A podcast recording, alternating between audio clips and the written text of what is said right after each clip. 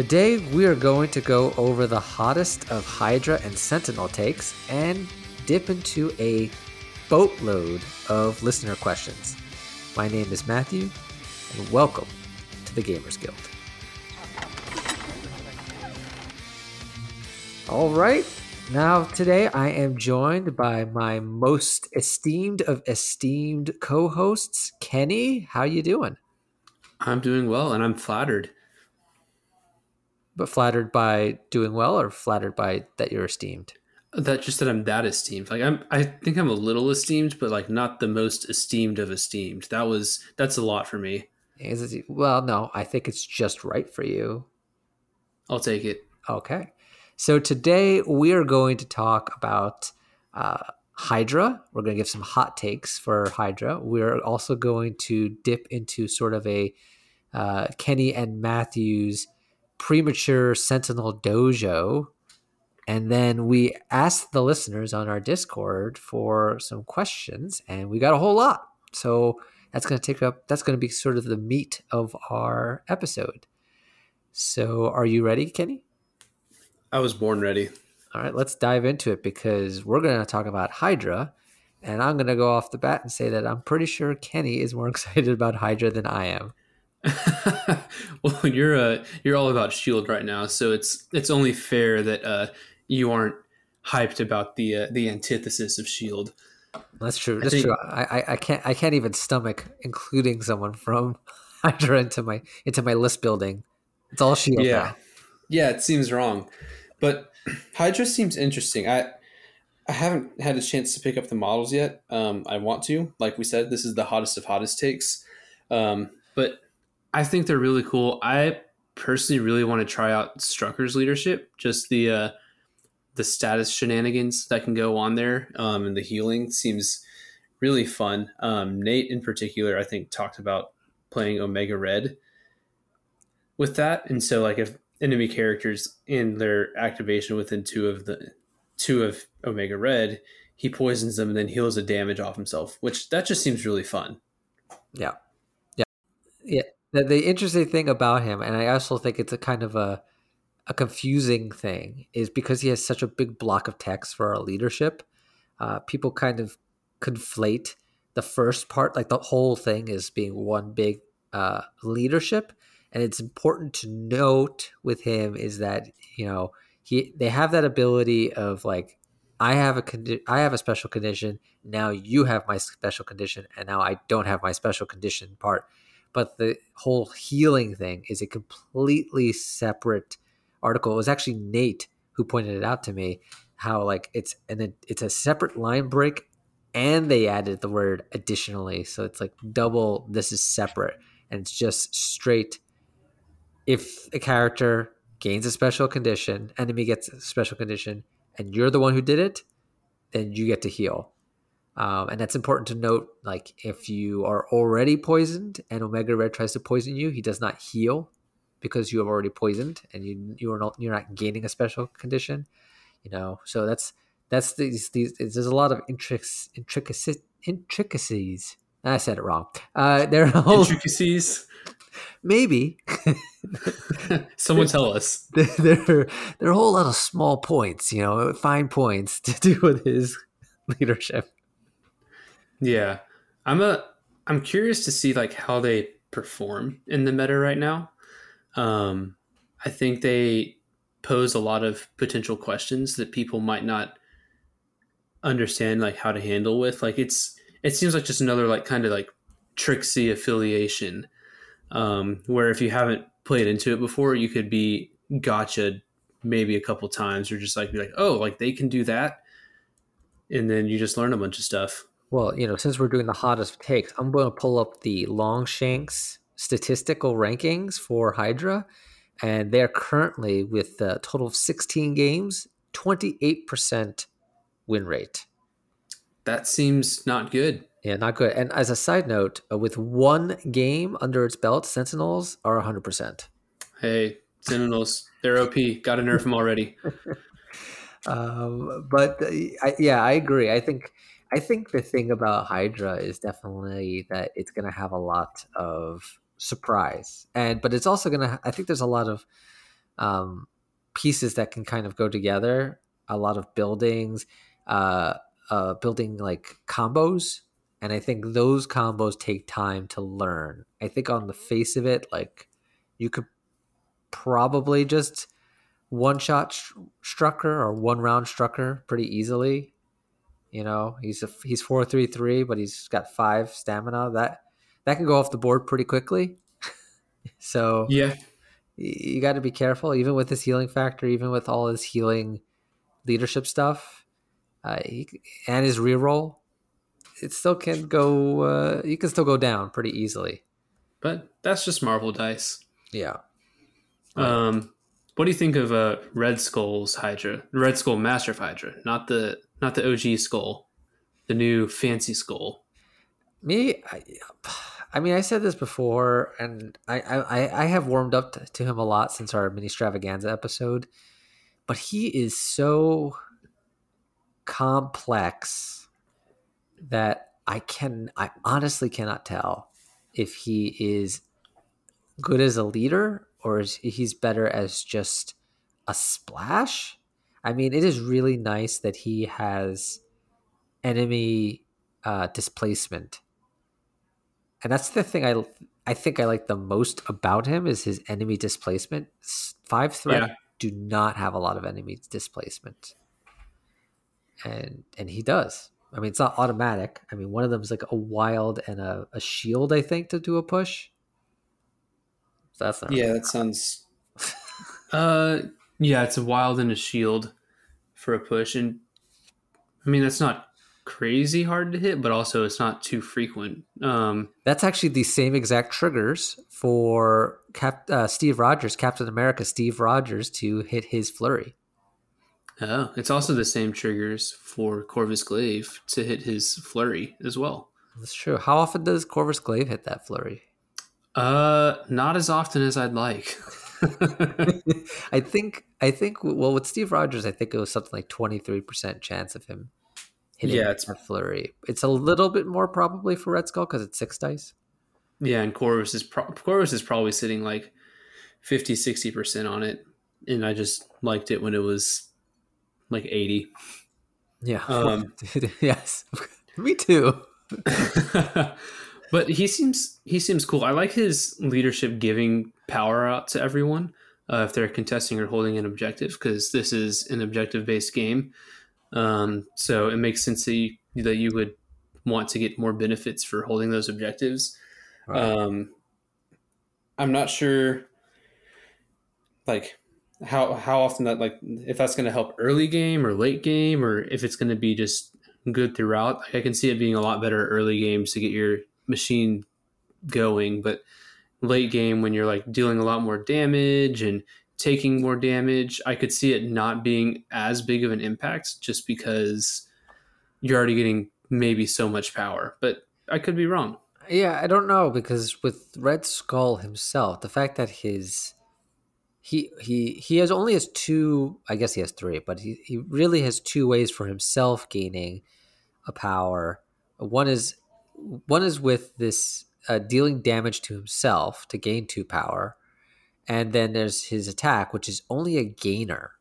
So at most per round he's probably gaining uh, if he deals a damage to himself what five power including the power phase power a turn?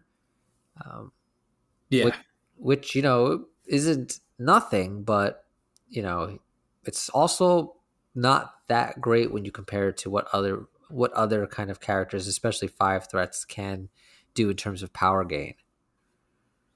Yeah, exactly. He's a he's what I would imagine like if there was a Star Wars Crisis Protocol, he would be Emperor Palpatine. Unlimited power. Right. But he also I yeah, I, I guess it's I, I guess he, he needs the power, but w- he needs to spend it. He's got incredible attacks. I don't know, but also part of me is worried about it because he's he's got these he's got these defenses, and I know he's got ways to boost those defenses, but there's a lot of there's a lot of mixed typing in rosters nowadays. It's not back yeah. back in the day when when Vision came out. You know, it was like okay, there is power, and then there's the physical attacks, and then there's the energy attacks, and then that's pretty much it. And he just swaps between the two as needed. And nowadays, it's pretty easy to have all three in a in a squad at once. And the the person who is able to is just like, okay, well, he's two here, so I'm going to I'm going to kill him with this character. Yeah, yeah, that's true. And he doesn't have Vision's ability to swap in between rounds, which is kind of a bummer. So you got to, I guess, try and pick and choose wisely. Um, but what do you think of the Hydra affiliation, like their affiliated characters? Were there any surprises? Anyone you think was missing? Uh, no, I don't think that the Winter Soldier should be in Hydra because the Winter Soldier in this timeline is post Hydra. He learned, he, he remembers, he knows Hydra tactics from his time with Hydra, but we're going to have to get a different Winter Soldier to be with Hydra. Sorry, Nate. Sorry, Nate. Um, I do think it's funny that there's no character in Hydra that has Hydra tactics. Uh, that's not true. Bob, Agent of Hydra. Does he have Hydra tactics? The same ability? He sure does. Oh my gosh. he does. Wow. Okay. I was wrong. Uh, can we just remove that? Yeah, we can remove that. um, no. The uh, I think I, I think the only one that I was a little surprised of, I mean, was I guess Taskmaster because he's just like everywhere. But I guess that makes sense for him. But uh, I, I didn't expect it. I guess I wasn't I wasn't expecting Taskmaster and um, yeah and I don't know if that matters. I don't know if he's going to end up in a squad anyway because he doesn't really play into either leadership very very well. No, he doesn't because he doesn't have any. Uh, uh he, he gives bleed, but that's that's about it. Uh, he gives bleed. He gives bleed. Yeah, you're right. But uh, he got the bleed instead of the push on his strike. So yeah, yeah. he could do the bleed. That would be that could be nice. Um, I do think that Viper is a nice addition. I think she might yes. have a chance to see some play out of this. I agree. But uh, I'm I'm tired of Hydra. I want to talk about our new favorite toys. Oh baby. oh baby. We're cooking with gas now. Mutant, stop. I love it. I love it. The Sentinels have arrived. They are here and they are glorious and they are massive. I mean, they almost arrived. We haven't seen any tactics cards yet at the time of this recording, so this is the most premature of Sentinel dojoing as you could possibly come. But uh, I, needless to say, the two of us are so excited for these characters. I just love like putting really big models on the table at the shop. So these guys are going to be seeing the table for for a while for me. So I have a question for you before we even get started with anything. Uh, we were both pretty hyped about the Sentinels before they even came up. We just knew that they were coming. We both wanted to wanted to see what was happening, and then in one morning, AMG drops both. They drop the Mach Four, and then they drop the Prime, and with the leadership, so we get to see both of them at the same time run me through your emotions when you saw them. Um, when I saw the Mach 4 and the Sentinel Prime Mach 4, I was whelmed. I wasn't underwhelmed. I wasn't overwhelmed.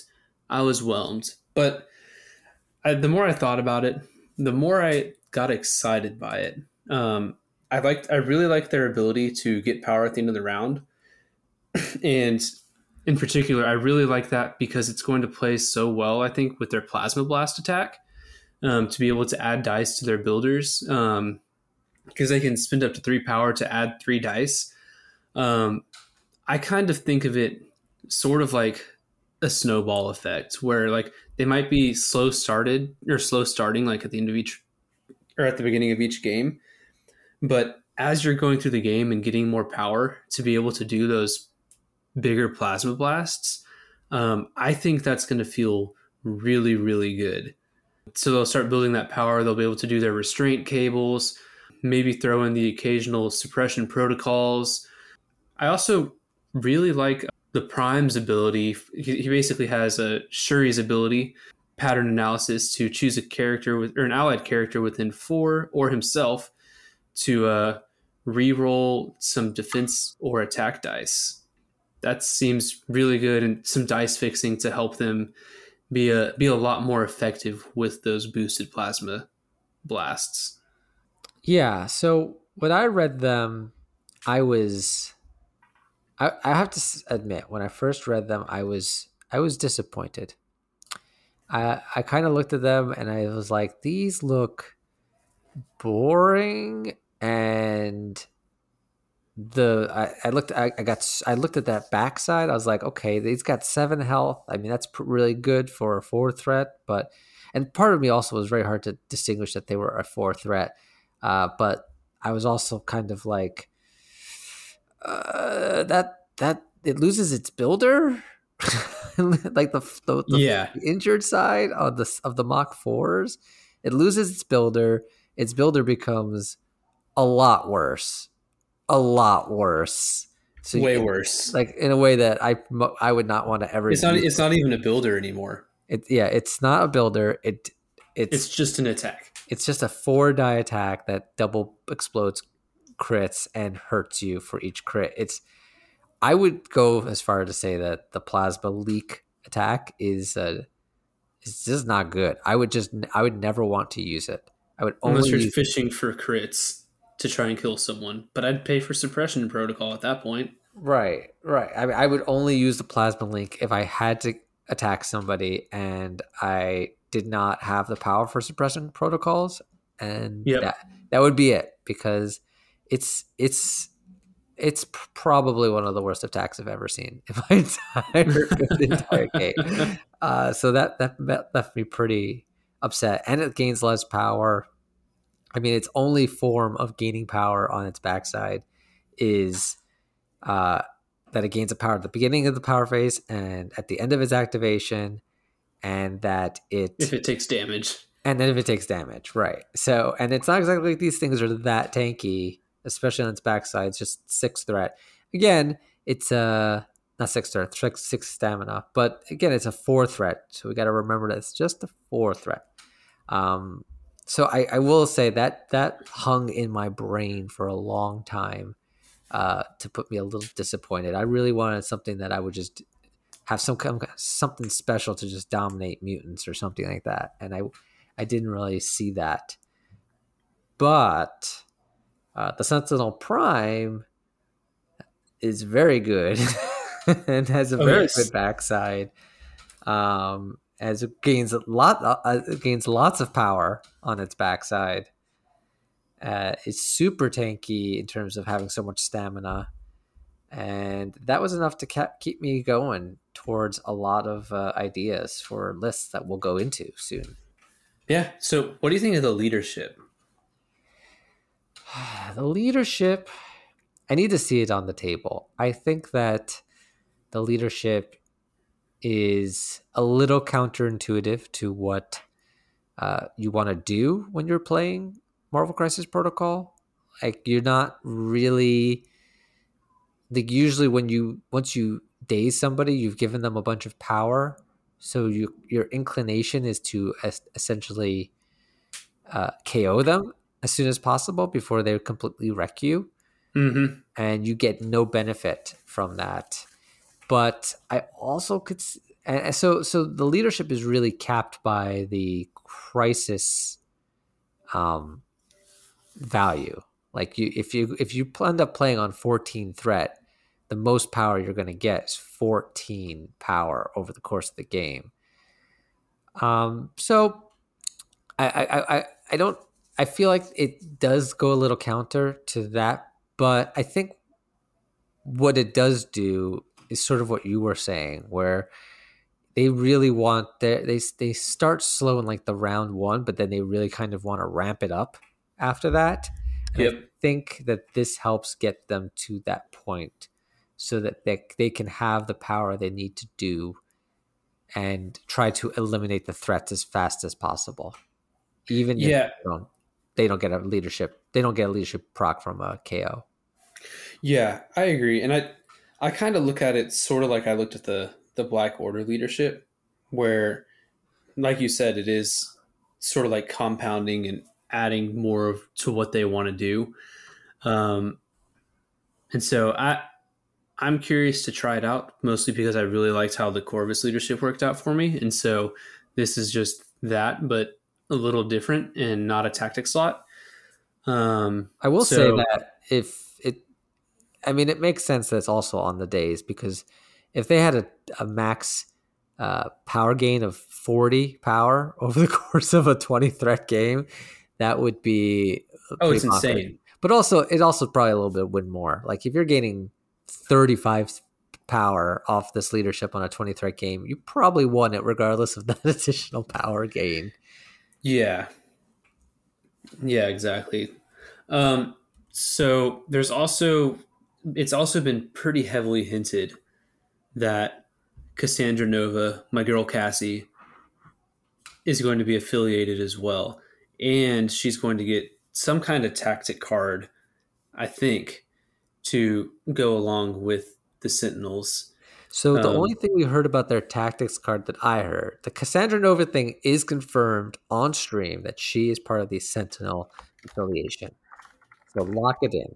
Uh, the in terms of the tactics card, the most we've really gotten was that they have tactics cards that expand their influence on the board.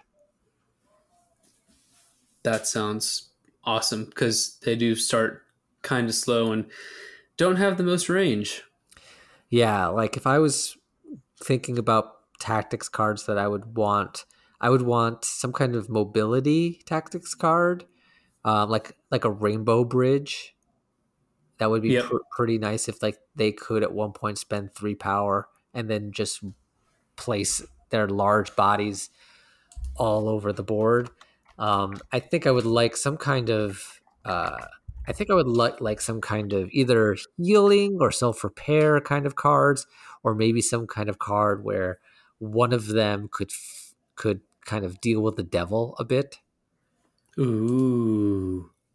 Yeah, because because they're so bad on their backside, and because they kind of kill themselves when they're on their injured side, that maybe there's a thing where they if they if they injure themselves or they get destroyed or something like that in any fashion, then you can play this card, and then it you get more. Maybe it's more like a not a deal with the devil, maybe Like an Age of Ultron? Yeah, where it just places itself within three, and there's a new one.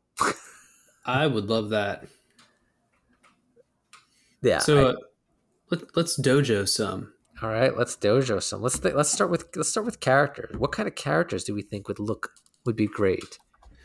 Um, I think characters that have a decent mix of control and have like a decent chance to like maybe do a good amount of damage um, would be a good fit. Just because you want the damage to try and get that daze proc to give your other characters power, and getting that power can also help you do control because all the all the sentinels do have the uh the restraining cables, which is just sort of a web line pull. Um, so I think characters who have maybe like throws or pulls of their own and do some decent attrition or do, do some decent damage are probably good fits. But you also want low threat characters, and so it's kind of hard to find both there, which is why Valkyrie I think is Mm. one inclusion who I who I really like here. Yeah, she would really like that power. Oh yeah, she loves the power. So Valkyrie, that's good. That that gives that gives the ability to have some uh, to deal with some terrain. It could deal with some character displacement and deal some da- work some damage. Give her some power that she loves to have. All right. Iron Man is another one I've been thinking of. I mean, he's almost a robot, but not really. He's just a man in a robot armor.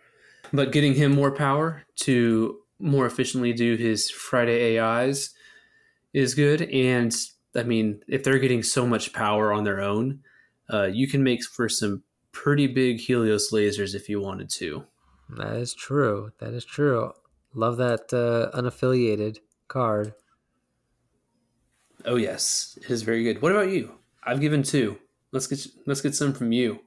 All right. Well, for me, uh, I think mobility is important. Mobility and lasting power is really important. So I'll give two for off the bat right now. So the first one is going to be we'll do the easy one Hood.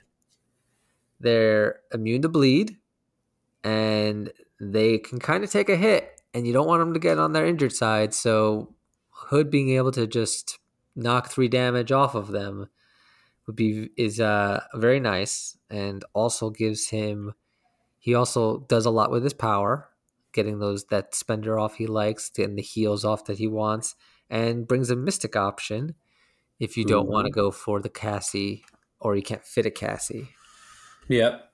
uh, and then on top of that and that's kind of like the lead in but here here's the spicy here's the here's here's one of the big Ooh. like, one of the most important almost maybe even an auto include for this affiliation and that is nick fury and the howling commandos That is not where I thought you were going. Okay. well, where do you think i was going to go you think i was going to stop at nick fury No, I didn't think you were going to stop at Nick Fury. I thought you were going to go for Gwen for potential lifesavers. Uh, here's the- mobility. here's the thing can't lifesaver or sentinel Really? Yep the, it, the if you read the card, it is not the same as like Juggernaut or Dare, uh, Deadpool. It says this character cannot be advanced or pushed by mystic attacks or superpowers. Oh, you're right. Yeah, so you can use tactics cards like Escort to Safety, which uh, you know, spoiler alert, is an, I think an auto include in my tactics, but Agreed. you can't, you cannot do a lifesaver. Okay. Well, I will not suggest Gwen anymore. so, so with Nick Fury, so here's the thing about Nick Fury and the Howling Commandos. Uh, uh, first of all, I love these guys so much. Uh, they love power, so that helps them because they have so many things that they want to do on their card, and they can't do all of it because they they're sitting with a gainer. But these characters, if they move within two of a Sentinel, which is a pretty far distance because of the large base, the 65 millimeter base, and they pop one shot at anybody, especially if there's like a midline crisis. Uh, range four with a medium base gets pretty far distance. Uh, they gain a power. Then they do siblings in arms, and suddenly your uh, sentinel that you thought that your that you thought was going to have to spend two actions just to get to the midpoint is now on the midpoint. Ooh. Medium base siblings in arms to a large base puts them contesting the midpoint at that point after that. And now you have a sentinel right there in the middle, uh, able to spend one power for a five die gainer, uh, builder rather, and then able to follow up with another attack, and then restraint cables. That's pretty sweet. That is that, that is some spice. You heard it here first. And if that doesn't, if that's not really working out for whatever reason, that that's not a situation that works, you still can pop off and incinerate into them and let them just move up and start start blasting. I love it. Ooh, I really like that. I'm gonna steal it. I'm gonna steal it and make it my own. It's mine now. this is mine now. I really also like potentially Red Guardian or Luke Cage Mm, for heroes slash Russians for hire, just because you can give them like a, a better physical bodyguard because they aren't the most uh, physically defensive minded robots. But the but the one I really want to, or another one I really want to talk about is I think uh, Winter Soldier yeah, is a good spot here just because I mean you have a five, two fours, and another five for your affiliated models. So giving them that three to have a core at twelve threat is probably really uh really beneficial for them. yeah. I think Winter Soldier also and also an auto include as well because of that need to have that flexibility. And if you're running with uh, my my strategy, you take out one of those Sentinels. That's two got your backs coming at you. Ooh. Yeah. That's really cool too. Because you can have Prime, Mach 4, Winter Soldier, and Howling Commandos at 15 on Gamma. and have fun with that. Have fun with that. um, what about a two threat? Which two threat do you think probably works best with them? It really depends on what you want to do. For me, I've always been a a ta- more tactically oriented person for my two threats, so I've kind of leaned towards the Black Widow and Toad situation. Yeah, I was I was thinking Widow um, to give you um, a really cheap long mover to maybe go snag some points and get where she needs to be. Yeah, you kind of see her like running between the legs of these sentinels while she's handling the business on the ground while they're, you know, taking care of business. Yeah. I mean, and you won't see her because you'll just be looking at the sentinels and she'll just be sneaking around. Yeah, you won't even see her. You'll be just distracted by these towering menaces. Gosh. You've seen the pictures of the sentinels next to Wolverine, right? I have. Oh my gosh. I actually I actually sent that to one of my friends and his response was what so what is that like $200? nope. No, it's like 60. Uh, I mean, I understand because, you know, we played uh, other games like Armada and they came out with the Superstar Destroyer. And that, I think that was like $200 for that model. Holy cow. So, uh, nope, not $200. Just, just, just, it's, it's expensive compared to the other MCP models, but uh, not, oh, yeah. not, not that vein. What about uh, some other maybe fours and fives, or I mean, if we want to go even higher, sixes, no sevens because we're not going to play Malekith in this list. Nope. Uh, so with so with I, I I capped out in my notes at fours because they're already pretty expensive, and personally, I don't. Uh, I kind of shy, shy away from tall lists. It's just not my style. I'm too nervous of a player to to put all my hopes and dreams into an activation or into a model who That's can get down. Uh, so I actually had two fours as my possibility. One of them I think is actually really good, and one of them I don't know is good, but I really like the theme of it. And okay. the one that I think I'll start with the theme. No, I'll start with the I'll start with the the good. So the good one I think is the other Nick Fury because he another problem with the fact that they run so tall. I mean, they're working with what like a twelve threat core if you bu- bounce down the Bucky, yeah, and that means your, your list can be a little tall. And as you know, I don't like playing so tall, so Winter Soul, and they also there are a lot of crises that the Sentinels don't want to be interacting with things like the extracts, like Spider Infected, and Fury offers the ability for him to allow the Sentinels to do their business with you know being on secures and trying to daze characters, and mm-hmm. Fury and his his agents can go and handle the extract game. I like that. I also like the idea that Fury would just hijack a bunch of Sentinels to do whatever he needs to do. yeah, he's he's hacked into their mainframe. Exactly, exactly. Uh, so that that's that that's my good pick.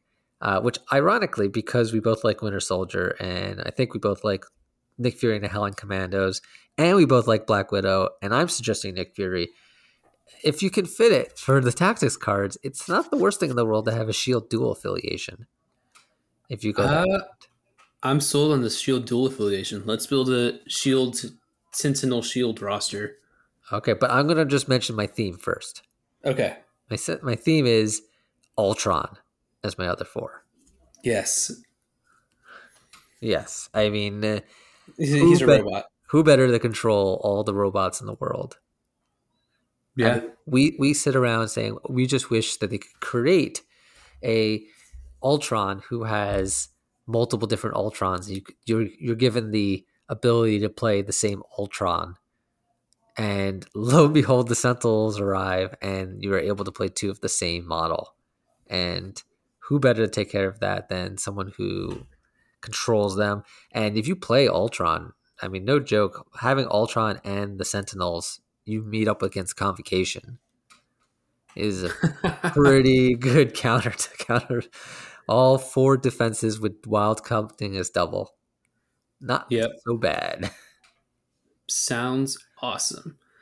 Um, the four I was thinking of, um, because you brought up the genius idea of Nick Fury and the Howling Commandos, is Medusa. Mm. So you can have crazy amounts of placement for for your friends to go all over the place and be where they need to go and not really waste the movement that's a lot more important for them. Yeah, no, I, I love I love uh, Medusa. I played a lot of her with Shadowlands Daredevil, uh, and I and and that's sort of the same concept that I had with uh, with Fury, which is being able to to uh, support the Sentinels to make make them their best selves. Oh yeah, I think they can get around a lot better with uh with those two abilities. Um, I mean, if you have there- both of them, uh, I mean, you probably need to do an R and D in order to make Medusa's thing work. But if you had both of them in an R and D, you can very easily get two Sentinels to the midpoint without any Yeah. problems. Someone else suggested me I saw on a Discord using Lockjaw, and that Lockjaw, if you position appropriately, can get two Sentinels Ooh. to the midpoint. Um, that sounds really cool. pretty close to the midpoint maybe i don't remember if it's to the midpoint or if it's just shy of the midpoint but i think it might actually get them to the midpoint It's a not too of it too expensive of a delivery method, but then he's just sitting there doing nothing for a round. oh yeah he's then still stuck in your deployment if you do that Yeah. Yeah, exactly. But it could be worth it. I don't know. Um, the only five I've thought who might be worth it is Doctor Strange, Sorcerer Supreme. what you want, are suggesting doctor strange I would. I mean, yeah, it's pretty, uh, pretty in character for me. Um, but he has the uh, the range three placement as well, which can do go or go a long way for them. My build personally that I've been thinking about is um, a dual affiliation convocation Sentinels list um, because the Sentinels have that bonus on their Mystic defense. I kind of leaned convocation when when I've been dojoing with myself. funny enough that the uh the affiliation has yet to reveal either of their five tactics cards as the affiliation that we have paired up with the most tactics cards heavy affiliations Yeah, I know. uh, we'll see what the uh, Sentinels actually offer. Yeah, they they might drop like three bananas ca- cards, and then suddenly our all our hopes and dreams fall through. Yep. Um, what do you think for crises cards? What do you what do you think they're going for? So, I think that you want, I think you want C shapes for your secures, um, because uh, I don't, you know, you don't want scoundrels. That's that's not going to help them at all. They can't. I don't think they can really contest too much with that, and they can Yeah. get overrun. Uh, I, I bees I don't think are bad for them, but I also think that they're not great. You know, you you you could do meteors, which I think I have in my uh, meteors is a C. Uh, like Mhm. Madmen isn't great for them because they're still just three defense.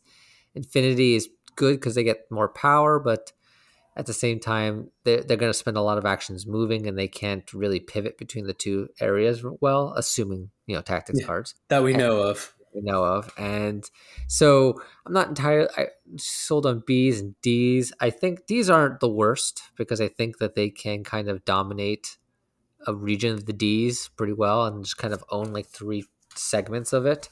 Yeah. Um, but I wouldn't seek it out. But with the C's, again, with the concept of having something like Nick Fury at least popping one over, uh, it does allow them that they can either double move and contest and call it a day for for the round, or they can just move and blast whoever comes comes there and worry about the next round afterwards. And maybe if they get uh, the damage through, they can pull them off with the restraint cables.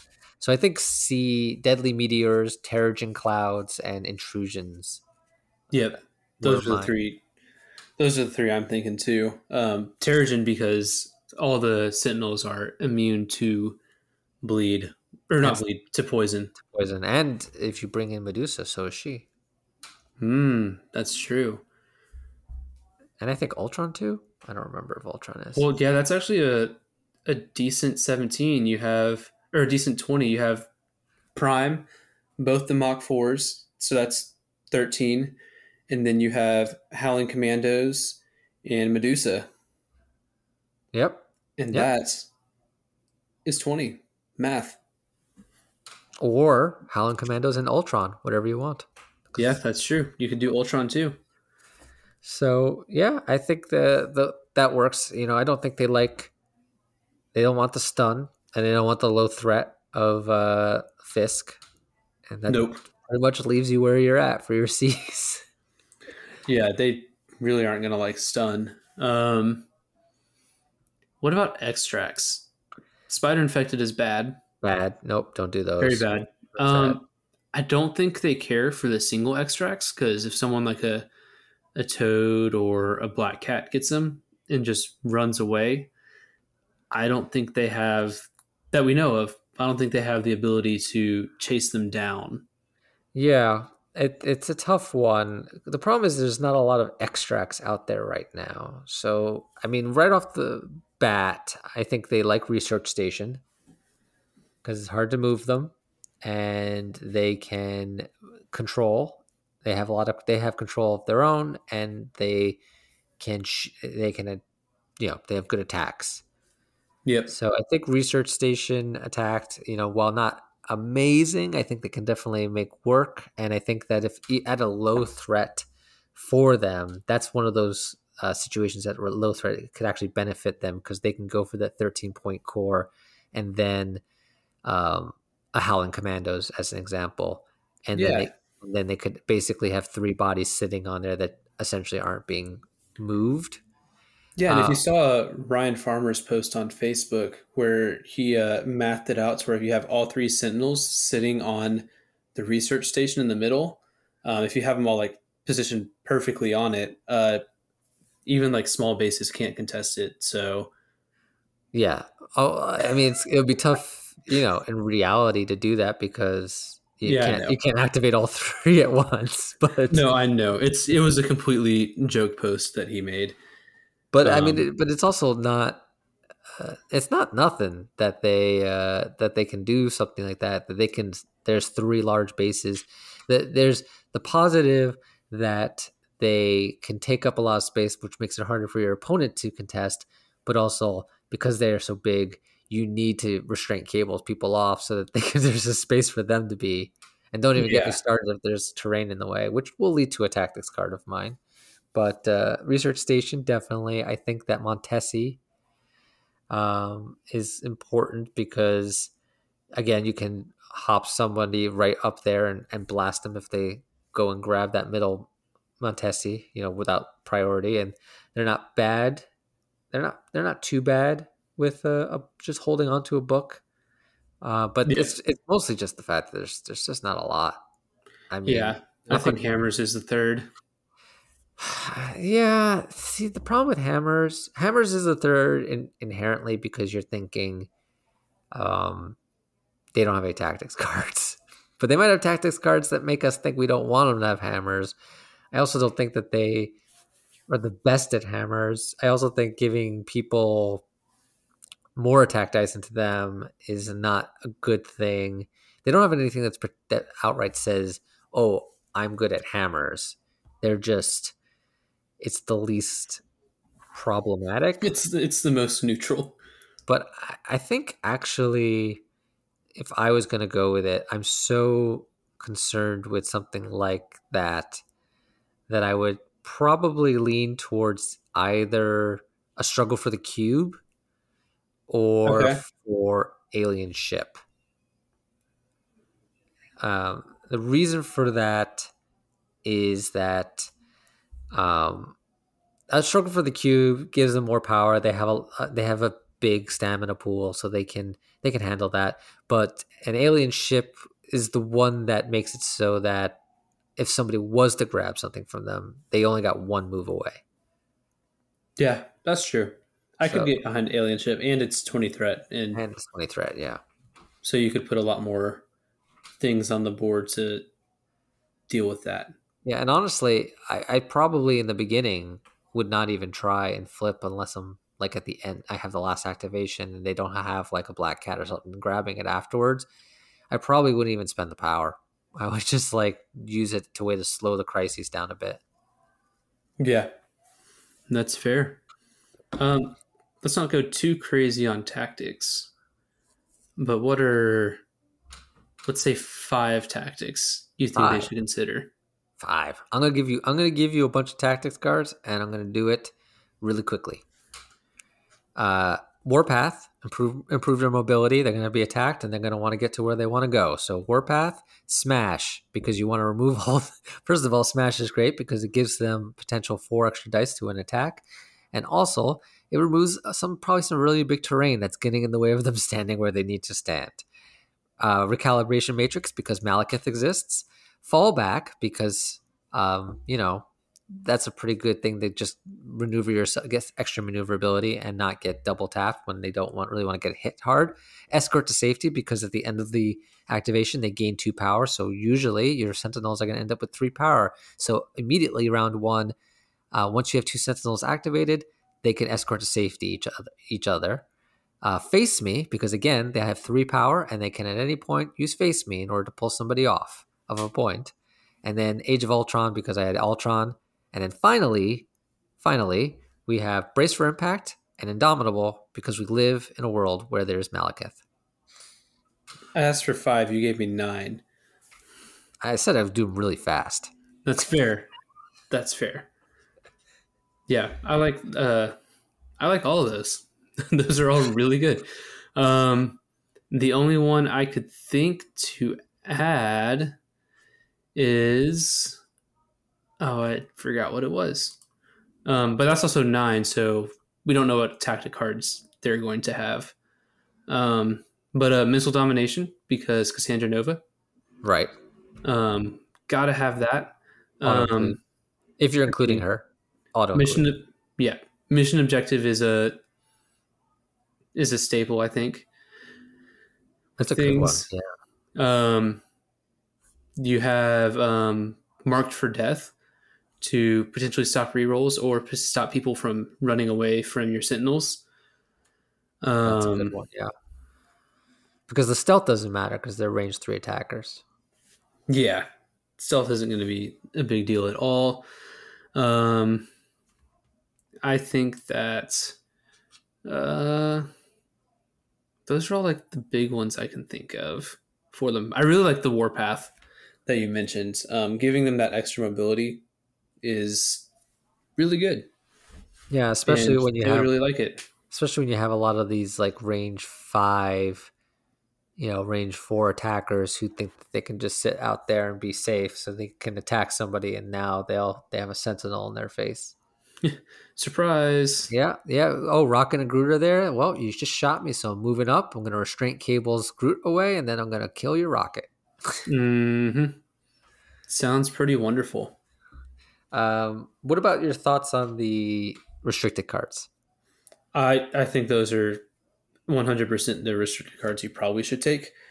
Um, Indomitable and Brace because you don't want your Sentinels being thrown into each other or into your other characters. So that's potentially preventing, let's see, at least two damage for the guaranteed collision plus the uh, the 12 damage that you would get from the throws. So a potential killing of 14 damage uh, in two tactic slots, like I'd say that's pretty good and worth the inclusion. Yeah, I mean, there are not a lot of characters in this game that can um, push or push or throw uh, a size five character. Uh, but unfortunately, we do live in a world where there's a Malekith, so we do need to present ourselves with that. Um, I think that's probably one of the the scariest things in the current meta about having sentinels is that you could you could see a Malekith in someone's roster and be concerned about it. And then you go in there and you play you bring in brace or and or indomitable for to try and counter that. And then they don't play Malekith and then you're just down to essentially down to tactics cards Yep. And But that, I mean, that- they might have plenty of other stuff to offer to where it doesn't feel bad that you're missing out on your restricted cards. Because I think even if you don't play them, they're probably worth it to have on the on the chances that you do end up playing that. right, and and and there's other characters you you you will likely have on the board that could be affected by bracing and and indomitabling. So it usually won't be a waste, but yeah, absolutely.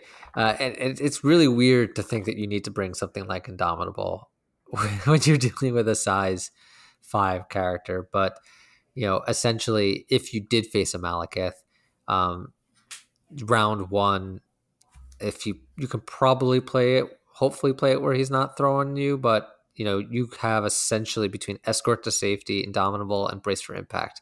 You have uh, you essentially have three rounds that Malekith is not doing anything with his throw. Mm-hmm. And if by then you're in round four, and if you're not winning the game, then by then, then you're probably losing the game. So it doesn't matter that he's going to throw. Yep. Exactly. Uh, so that's it for uh, that's all I got for Sentinels. I think that's all we got for Sentinels. So this that that that seems to be a good rundown about our very very incredibly premature thoughts about how to best use your our new robot overlords that I welcome gladly. And let's move on to uh to, to talk about our our uh, sponsor. This show wouldn't be possible without the members of the Guildhall and our sponsors, Tritex Games, based in the EU, and War Room Hobbies, based here in Tennessee. Both are great local gaming stores that have game nights and are supporting their local communities. So, if you're shopping online anyway, please consider using them as an option to support an LGS instead of a company like Amazon. And to help beat those prices, I've got some codes that will help you save even more off their already discounted prices. If you use the code TritexGGCP5 at checkout, you will save an extra 5% off Tritex's MCP selection. And if you check out at War Room Hobbies, you can use the code MCP2022 for an extra 10% off of your order. And if you're already shopping from your LGS and are wanting to support the Guild's videos or podcasts, check out our Patreon page. For as little as a dollar a month or $12 a year, you can help us continue to put out content for Marvel Crisis Protocol. And as an added bonus, you can come hang with us in the Gamers Guild Discord and ask us or the listener questions like we're getting now. Our first question comes from Sandbox. What are your opinions on the state of the game currently, and what would you like to see updated and or changed? I think that that's a heavy, que- heavy question. Um, I think that the state of the game, for the most part, is good. However, I do agree that there are. I think that the game is starting to kind of when we were getting to the time when they did the big errata about a year ago. I think the game is starting to feel some of that weight, uh, where there's some char- some outlier characters. You got your the voodoos and the black cats, and now we have the Malekiths. And I think that that is kind of condensing the game in terms of what you can do for roster selection at a competitive level. Although I don't think that, I also think that these characters could not necessarily be great to see on a casual level. I think that um, some of these characters are presenting a world where you go to your local game night and then you say, okay, we're going to play some MCP. We're just playing casual. These let's not play these characters. And I think when we're at a place when the discussion of what characters we should not be playing because we just want to play a casual game, that means that there's some fixes that need to be made. Yeah, I think I agree with that.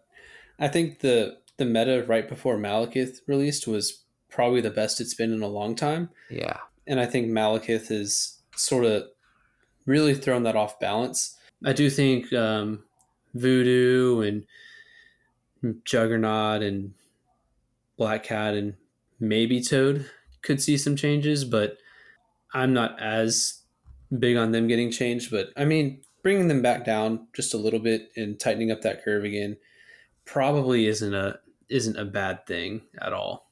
Yeah, and I and I agree with AMG not like outright saying, "Well, every year we're going to make changes," because that doesn't that's not a good strategy either. You know, doesn't put a lot of confidence into their game. But I do think that they they do need to like unofficially behind the scenes be thinking about what what they can do to just tighten up the game a little bit. I mean, I and I agree that I think that before Malekith came out, we were in a really good meta. There was some there was a lot of stuff in there that you had to deal with, but I also felt that there was tech and there were things like Shadowland Daredevil coming out really helped with dealing with people like Toad and Voodoo who are coming in and they aggressively try to take your your stuff and then you aggressively murder them in return. So yep. uh, i think that that really helped and i felt there was a lot of good back and forth but then malekith came out and it's just too overwhelmingly of a, a counter to so much in the game that it just if you want to go to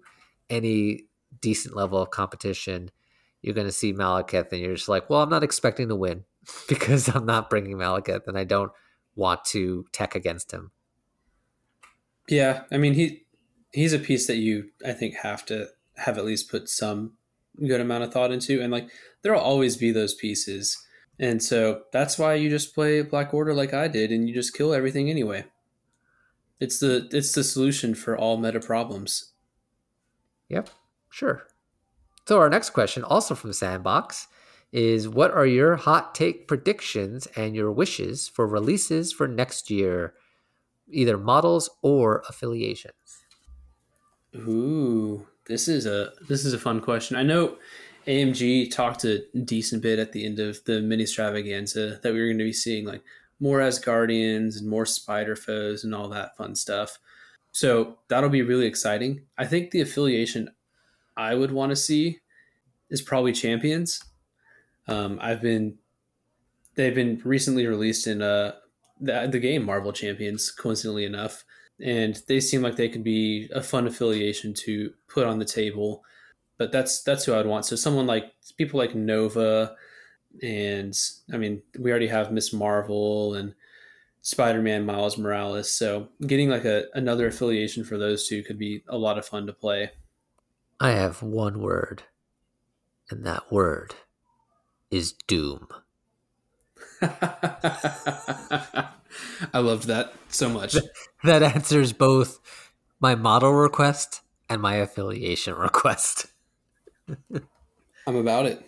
I I I am looking forward to a hopefully a year from now when they announce that whatever the Fantastic Four, but but Doctor Doom is announced and they reveal him, and then everyone is no longer complaining about Malekith because here comes the new OP god, Doctor Doom, to rule over all of us.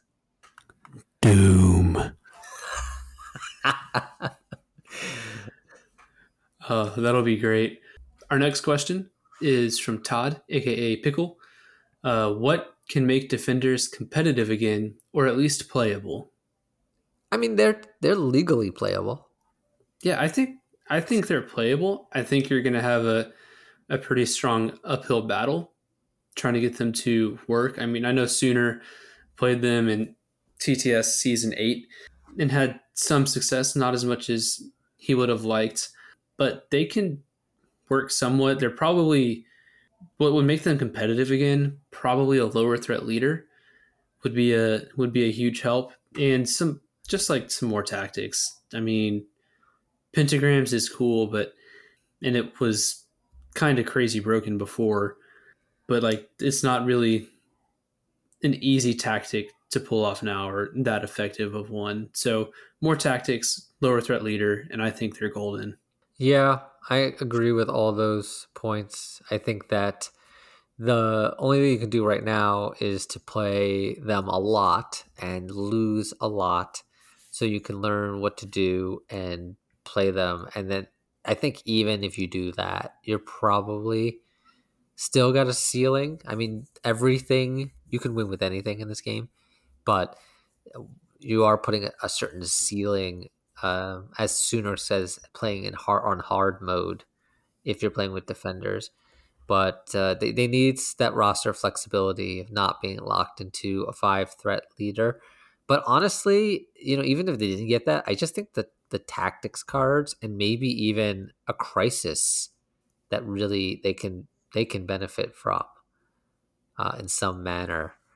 That would be that would also be helpful. I mean, there's a lot of ways. The problem with them is that they just don't have anything. They they have a, a big roster full of good characters, but other, other than that, they don't have tactics cards. They're not really great on any crises, and they have an expensive leader with a mediocre to subpar leadership.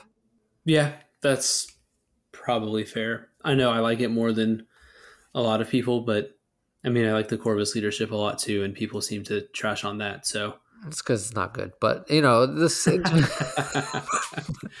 but uh, at least with the Corvus leadership, you get it. Like you do it, and then you get it. With the Defenders leadership, you, you're you're betting too much on the dice before they're rolled. It's just I mean, we talked about this a lot in our our affiliation uh, leadership tier episode, but it's it's just not it's not good enough to overcome the fact that it doesn't have anything else aside from a, a good roster. Yep, I agree. So give them, so give them all that stuff, and they're playable. Pickle. I mean, they're playable now. Right. They would just be competitive. Yeah. Agreed. So we're gonna move on to finger guns, aka Sammy Two Pews. What? Pew pew. This is a long one, so buckle up. Uh, so, what's so wrong about playing good game pieces in and out of affiliation? Is it more okay to bring a boogeyman in affiliation, such as Voodoo in Midnight Suns, Convocation, or even Avengers, than it is to splash Voodoo elsewhere? Another example would be Malekith in Cabal as and Thanos in Black Order. So essentially, he's saying, what is wrong with taking a very incredibly powerful piece and playing it outside of an affiliation, uh, or is it better, you know, I guess, you know, from a social perspective, maybe to only keeping them playing them when they're in affiliation? There's a, I have one word to answer this. Nothing. There's a there's nothing wrong with playing good pieces in and out of affiliation, especially if you're going to be in a more competitive environment like the the online leagues or like a tournament like NashCon. Now, if you're rolling up to your locals night and maybe uh, you're rolling up with the the strongest list and your opponent is just trying to play like a more casual or fun game, uh, maybe not do it there. But for the most part, like I would say, like there's really nothing wrong with wanting to to play the best things and wanting to win. Do I personally enjoy doing that? No, but that's that's my preference. Yeah, uh, I agree to a certain extent. So I, I have noticed a lot on the competitive part of MCP that you get a lot of people apologizing for the things they do or making a reason why they're using a piece. I remember hearing a lot of times people would play something like Voodoo, but they would say, "But I'm but I'm playing Avengers." So he's an affiliate. I'm not going to use a piece that's not affiliated, you know?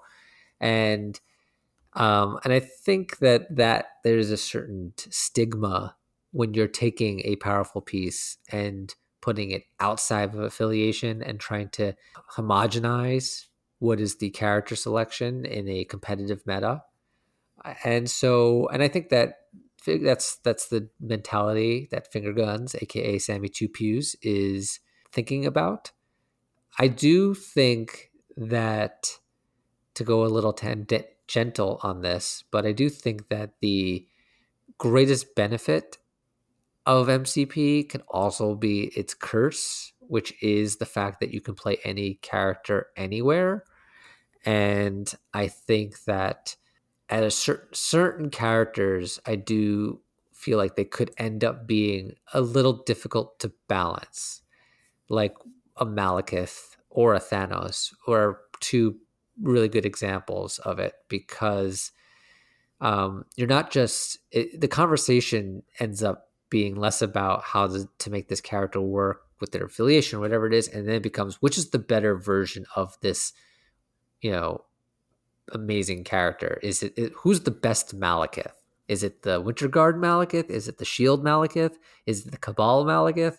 And I think that that usually ends up being a sign that this character should probably have gotten the Dormammu treatment, where it should have been affiliation locked. Yeah, I can 100% get on board with that. Um, our next question comes from one of our partners in crime, Merzane. He asks Will Sentinel's size be more of a help or a hindrance? Depends on which tactic cards you take. Yeah, I think the tactics cards are a huge thing. Like we said earlier, Brace, Indomitable, probably really good for their uh, their size. But the other thing too is uh, if they potentially run into the Malekith problem, I don't think there's going to be many boards that they don't fit on because they're a lot more vertical than Malekith is horizontal. And so like I don't think they'll run into anything where like maybe like they don't fit on terrain or under terrain or something. Um, if they fit under terrain, I'd be really curious to see what terrain you're playing with. Yeah, I think that I think it's both. They're both a help and a hindrance. You know, they're a help in terms of ninety eight percent of the game can't move them, and therefore they can be that kind of dominating presence. And their size makes it so that they can use cards like Smash in order to uh, destroy terrain and improve their offense. And there could be a hindrance if you face into somebody and they get thrown into your character. Unfortunately, something like Malekith's throw is omnidirectional, so you can't even place yourself so that you're backstopped. But you can place yourself so that you can only either be thrown into this size one trash can or you have to be thrown to some place that doesn't hurt your rest of your teammates. So positioning can help. Yeah. So the next question is from our lovely friends over House Party Protocol, Will. And he says, Are we at a point where having an answer to a boogeyman, a mal or a size five or whatever is on your point, will be critical to a competitive list building? And then there's a follow up question, which is for the two mentioned, namely uh, Mal or a size five character. Uh, what are your best answers? I still haven't played even against Malekith, which is kind of crazy. I managed to not play him at NashCon. Um, had two chances for it, but it didn't end up happening um, because they were scared of playing Malekith in the Black Order. So that might be one option: is play Black Order the other the other thing with Malekith is just uh, like maybe I don't know, kill his friends, try to stagger him as much as you can, um, and limit his impact. Um, as for as for the size fives, bring things that might can throw or displace them. Someone like Black Swan who can throw them on her.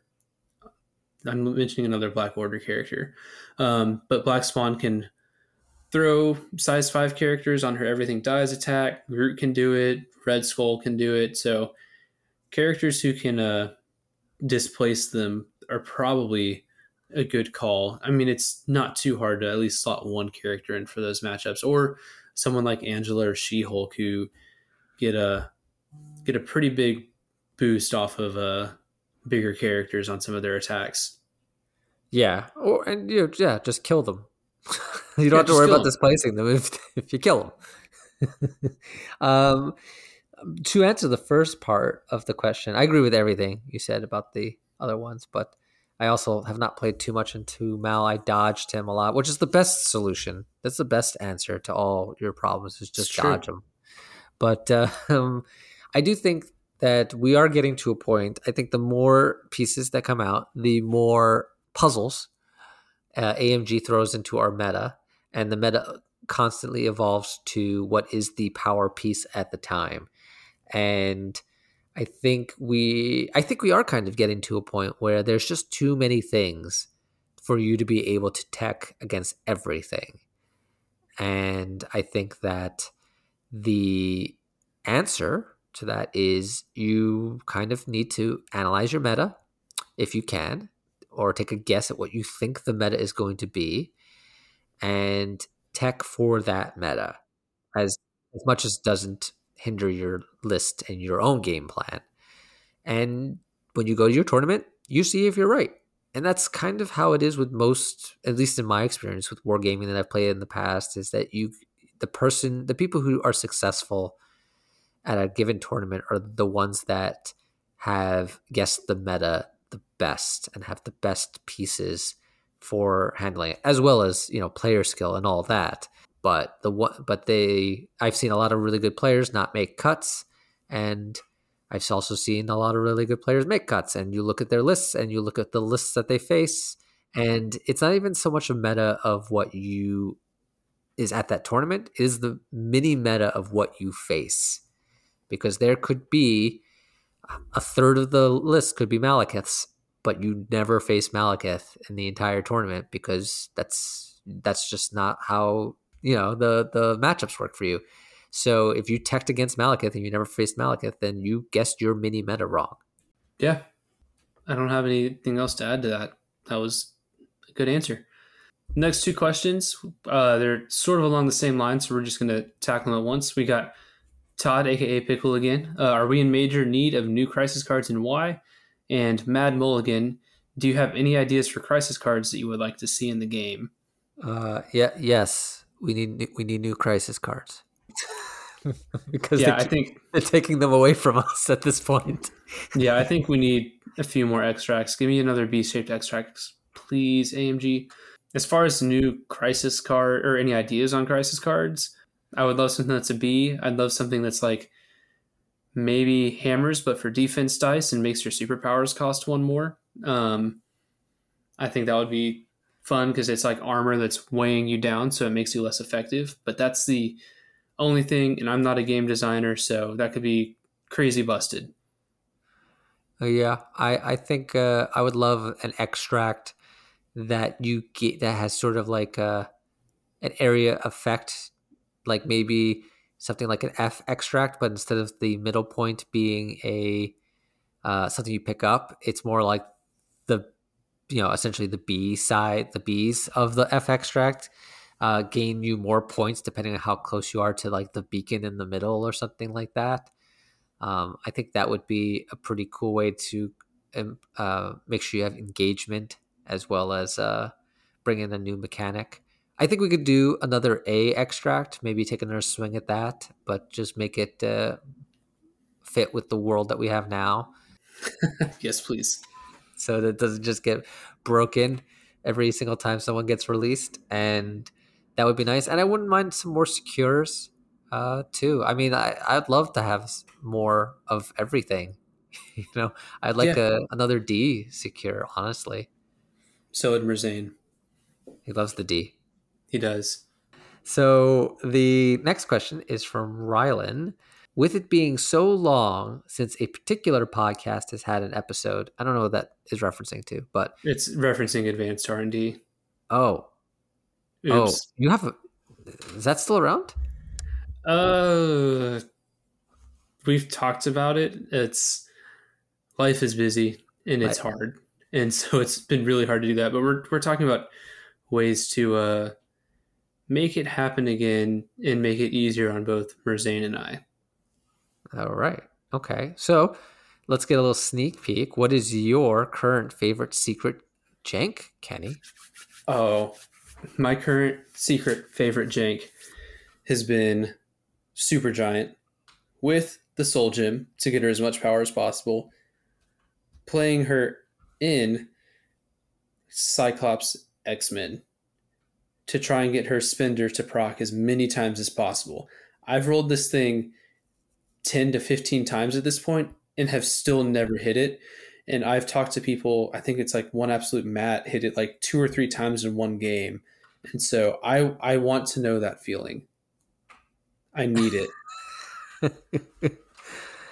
um, I don't. Uh, I'll make it simple. I don't really have any favorite secret jank at this time. I've been spending so much time trying to figure out Shield and Sentinels, and just having spent a whole bunch of time with Shadowland that I've just been, and nothing about that is uh, janky. I mean, I like finding out the different things. Like I like the advanced R and D trick with Shadowland, where you can get Bucky up there or Medusa up there and just start attacking without wasting their move actions the first round, and also do no matter the cost with X twenty three is one of the things I love doing because I just I just love coming out aggressively in those kind of, that that type of stuff. And then you heard all my potential jank uh, with the Sentinels, so that could also end up being jank. Who knows? Yeah, that sounds good and about right. Um, next question from Eric B. Who do you think would be part of the next card update? Let's say there's another card update pack in 2023.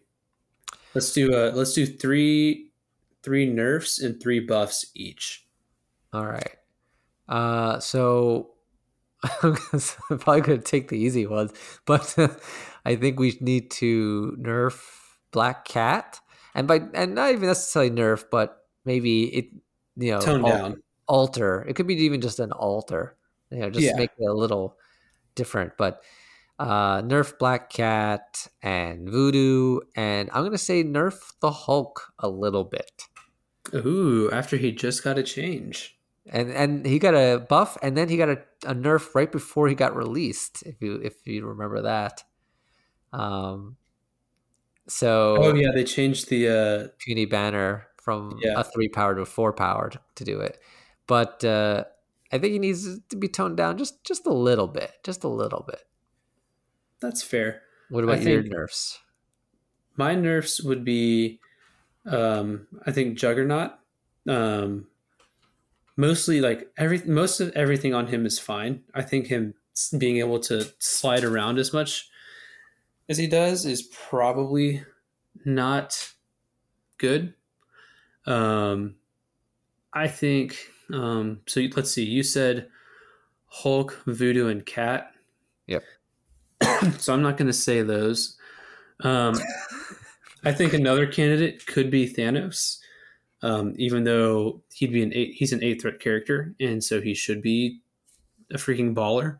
Um, I could see them doing something to him. Maybe uh, I don't think they'd make his portal once per turn, but uh, I'm not entirely sure. just faction lock him Just faction, uh, yeah, faction locking him would be perfectly fine. Um, and then one final nerf, I would say, would be While you're thinking about that, I didn't mention what what I would do. Uh, with Voodoo, I would probably. I mean, there's a lot of things you can do with Voodoo. You can try to take things, a couple things away from him, but like I think just making his possession either uh, once per turn, or you have to re- recall it in order to do it again, which would effectively make it once per turn. Um, I think that would be good for him. And Black Cat, I think you just need to do something with her, her um, her steal so that it just I think you just need to make it cost more.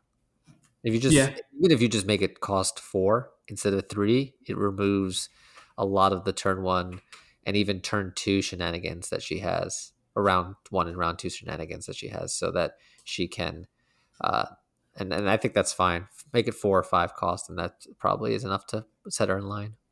That's fair enough. It's uh, going to be way too early to do anything to Dormammu, as much as I would love for that to happen. We're on the nerfs here. Yeah, I know. or not. Oh, I meant to say Malekith. No, Malika, nerf him now. Don't- we don't need to. We don't need to wait. yeah, we don't need to wait. But um, I mean, those are the only. I mean, I think there's the game's in such a good spot that really only five characters would need to be brought down just a slight peg. Um, you, said, maybe, you, mentioned Toad before. What would you? yeah, change maybe Toad. Um, I just don't know what I would do to him. Um, maybe would make ha- his finders keepers cost a little bit more, or slippery cost more. I would just uh, honestly, I would just have him be four four instead of five three. Okay, I think I think that's sufficient enough, and then he's easier to to kill. yeah, I can get behind that. What about uh? Oh, go ahead. No, go ahead. I was going to say let's move on to uh to some Buffs. buffs. All Uh, right, you want to start? I'll start this one. Yeah. Um, I mentioned him already, uh, Dormammu, I think, could use maybe a slight buff. Um, I think he's a seven threat character who's eight threat because his leadership is so good. Um, but I think that still leaves him being a little undertuned um, for what we'd want at eight threat. Um, not to say, I don't know. I think he's plenty good. Maybe just like a like a little reroll or something to to help him out and be a little more consistent for an eight threat. Malekith has his dice fixing, so Dormammu getting maybe just like a little bit of reroll help could be beneficial. Um, I think Viper and Sin are the the two others who I think could use a buff. Um, Sin mostly on on her health pool. Um, four six is just she just dies too easily. She melt like she folds like a like a piece of paper. Yeah. Um, and then Viper. Um, I just think Viper could do something because I don't. I mean, maybe maybe Hydra will help her out, but I just don't ever see anyone really playing her all that often. Like she's just kind of lackluster. Maybe maybe giving her the six six health treatment um, to make her a little more survivable could be helpful to her. I mean, with stealth, she's pretty decent. Uh, I think I think the new Hydra release probably gives her a, a stealth buff, as it Yeah. would be. Um, so that might that may might be enough for her, just just to give her a, a home, because she's she's there's nothing wrong with her. She's just boring, and nobody actually, very few people actually care about the character in the comics. So Yeah. Yeah, that's the real issue. So for mine, I'm gonna go with first. I'm gonna go with my love, old G Daredevil. Yep. Um, he needs something. I mean, they came out with a new Daredevil. It's the same threat, and it's just miles better than he He's is. a baller. So just give him some of that stuff, even, or do something. Make him make him more fun, so he's not just somebody who just moves and strikes, and that's about it. Um, that so th- I I think that I think the Amazing Spider-Man could use just to give him a web line. Really? Yep. I, it's just it it's just weird that he's a Spider-Man and he does no character displacement. Yeah, that's fair. So I and I don't think he's played that much. And I think if he had a, a character displacement, just a web line, even if it was a once per turn web line, because he's too busy bouncing on people, I think it still would be enough to give him what he needs to start getting a lot more play. And then I'm sure a lot of people out there would think I'm going to mention uh, a mutant, but I'm not. Boo mutants. So for my last one, I think we need to have a little bit of a buff to Doctor Octopus. Just a little bit. I think he's fine. He's fine. But I think he because we, he's so integral to what Spider Foes does, I think that he needs to have something to, to, to give him a little more of a boost. Um, and I honestly, it could just be just to make his throw be size three instead of size two. That's usually a really good thing. Yep. Um, or yeah, that's that. That would honestly be enough of a, just a buff. Maybe have him be a six six for his three threat, but I guess that's a little much for a three threat. So yeah, th- five five six. Give make his throw size three and and call it a day. Yeah. I can see that. Honestly, like I could see them doing more buffs than nerfs this time around. Because you have people like Wong, you have I mean, a bunch of people complain about the X Men, but really they're fine. The X Men are Um, fine. Some of their X Men are a little lackluster. Let's be honest. Ant Man and Wasp could probably use a little something, but not too much. Um, and then oh, Hela is another one who, Who? I think They Hela. made, they made a Hela in this game. They made a Hela in this game, Wow. and she's she's got some fun mechanics, but she just I think could use a little more as well. But Yeah. uh, That's a that's I think it for any kinds of buffs I can think of. Yeah, I mean the game is more or less where it is. It's I honestly of the opposite mind. I, I I care a little less about the buffs. They could buff a couple of people, but I think they just need to put a few other people in line, and just just to remove some of the oppression. But let's move on. We've talked about this a lot. Yeah. Uh, so if your other co-hosts that aren't on the episode were in Marvel Crisis Protocol, what would their best superpower be? And what would Nate's leadership be as the founding member of the Gamers Guild? Also, Merzane comes with the tactics card Dale. What does it do? um, oh gosh, uh, I think Merzane's. I'm going to go with his tactic card Dale first. Yeah, that makes sense. Um, just because I thought of that one earlier, and I, th- I thought of a really good answer for it. His tactic card Dale would be. It would only be like it would say this card can only be played when he's playing Kenny. When he's losing and when all hope is lost, he can play this card and do whatever kind of nonsense he does whenever we play and win the game. It's just that. when he's playing it's, Kenny, he it's can just play, the tactic card. That's what Dale is. Plays Dale, wins game. yeah, that, uh, that's good. That's a good one. But but I bet it costs at least ten power. It costs it costs ten power, but it, he, he does it every uh, freaking time. I, am gonna go. I'm gonna, I'm gonna go with Merzane's uh, superpower, and I'm gonna give him Merc with the mouth. Perfect. Um, Sooner's power would 100% be um, either the uh, it's either Hydra tactics or um, or the siblings in arms to place models around because he is Coach Sooner and he's really good at directing people where to go. That's true. That's true. He could he could have the tactical whatever field leader. Yeah, but then he'd be have a lame superpower apparently, according to X Men. No, you just make it cost one less, and that's that's oh perfect. okay. Yeah, two cost field leader for Sooner. That's right. Two cost field leader for Sooner. I'm gonna give I'm gonna give Nate for his superpower.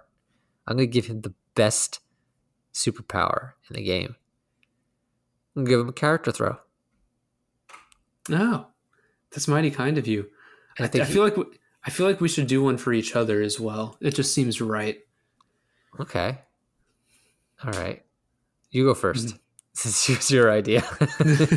yeah, no, now I gotta think. I put I put myself on the spot. For you, gosh, I, I mean I can think of an attack I'd give you. I would give you um, Captain America shield throw, the uh, Steve Captain America. Oh, that's mighty nice. But I, but I, would give you the push as well. Oh, so I get the ultimate shield throw. Do I get yeah. five dice too? You get five dice as well. Five dice with a push and a power gain. Love it. Uh, I'm going to give you. Uh, I'm going to give you telepathic the telepathic suggestion power. Oh, which one is that one? Oh, the fact that you don't know this one. It breaks me breaks my heart, Kenny. Breaks I'm my sorry. heart. I it's, don't know all the names off the top of my head. There's so many. When this, when this character is attacking, it can use this superpower during the modify opponent's dice step of the attack. If it does, it may re-roll one opposing defense down. Oh, is that a black swan? Black swans. I that is the superpower on her I have used the least. but just I because think, I, I just kill people and don't even need it. And I think it's the most fitting for you. I think you mess with everyone else's plan. And it's when they think everything is right, you just pull something up and it works. That's that's fair. Um, what about Nate's leadership? I think we just give him the the Corvus leadership. yes, he loves power. Um, you know, so it works. We'll get we'll give him the core. No, but here's the thing, because it's Nate, and he's our friend. We give him the Corvus leadership, everyone gets the power, including the person who does the dazing, and we're going to add in a line where this does not get included in your five tactics card. Oh. But no, it has to be on him. Yeah, it has to be on him. But Okay. it's not included in the five tactics cards. So he gets I'll- all five tactics cards, and he gets the power on Corvus as well for doing the dazing or whatever. Okay. I'll I'll take it. Okay. All right. So but it's got to be a power leadership. That man loves power. it is true. Every every every round, every round, everyone gains three power. Yep. That's that's Nate ideal leadership, and gains power when they deal damage. Yeah. Uh, all right, hit, hit us with hit us with the last one. Yeah, our last one is from Rylan. Is there any affiliation or character that you gave up on in your early days of Marvel Crisis Protocol that you might need to play again with the rules update, new affiliations, or maybe just a better grasp of the game itself? Ooh, character, This is a tough one. that's a tough one. Uh, character I gave up on. I don't give up on any characters. They're all my babies, and I love them all equally. Except for Venom. I love Venom, but I don't play I him don't. often. I, I don't actually play him that often, but I didn't give up on him. Uh, who did I give up on that I think is better now? You know, who probably is. Bet I gave up on a while ago, and I think needs to be revisited. And we kind of talked about her very, very briefly. I think Wasp. Okay. Yeah, I think that. I mean, she doesn't have any new affiliations because I think whenever someone gets added to an affiliation, I immediately start thinking about them. But I do think that she, I think she offers a lot more than people give her credit. The only thing that really holds her back is the the transformation makes her completely out of the extract game. But now thinking more about characters like, um, you know, Steve Rogers, Captain America, Steve Rogers, you know, where he is essentially not a tactics uh, extract person, but he could be a secure person. And I don't think I thought about that too much. And I think Wasp could be a secure person. And she just has a lot of really good things to her, like being able to um, deal damage to somebody and they don't gain uh, power for the damage dealt. I mean, that's that's on her builder.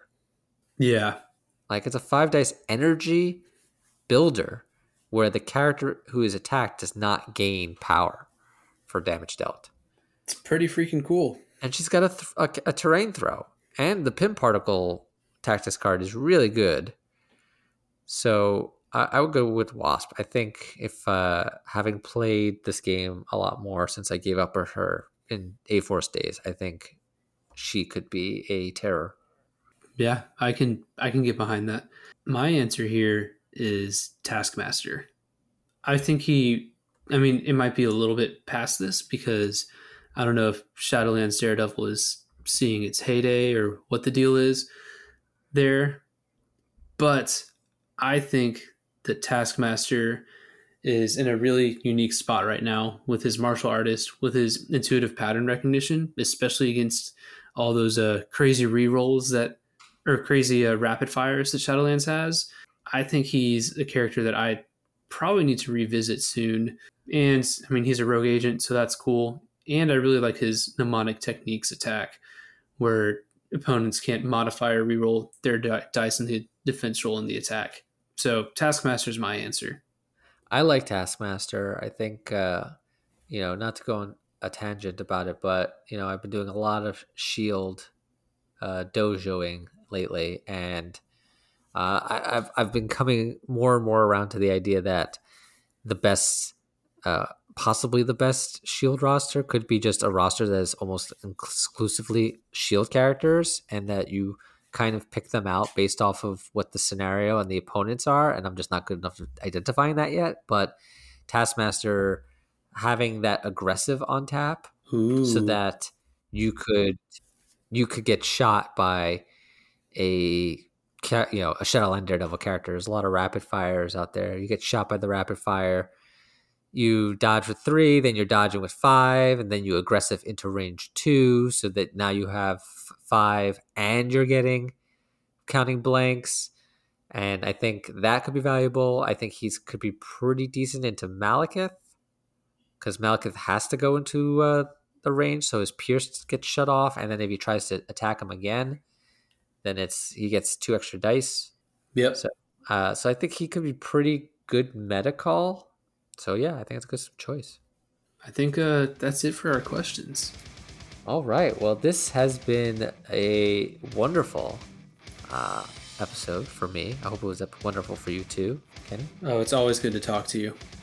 Uh, I hope everyone out there enjoyed our hot takes, our dojoing, and our listener questions. And every everyone out there, have a good night and keep on gaming.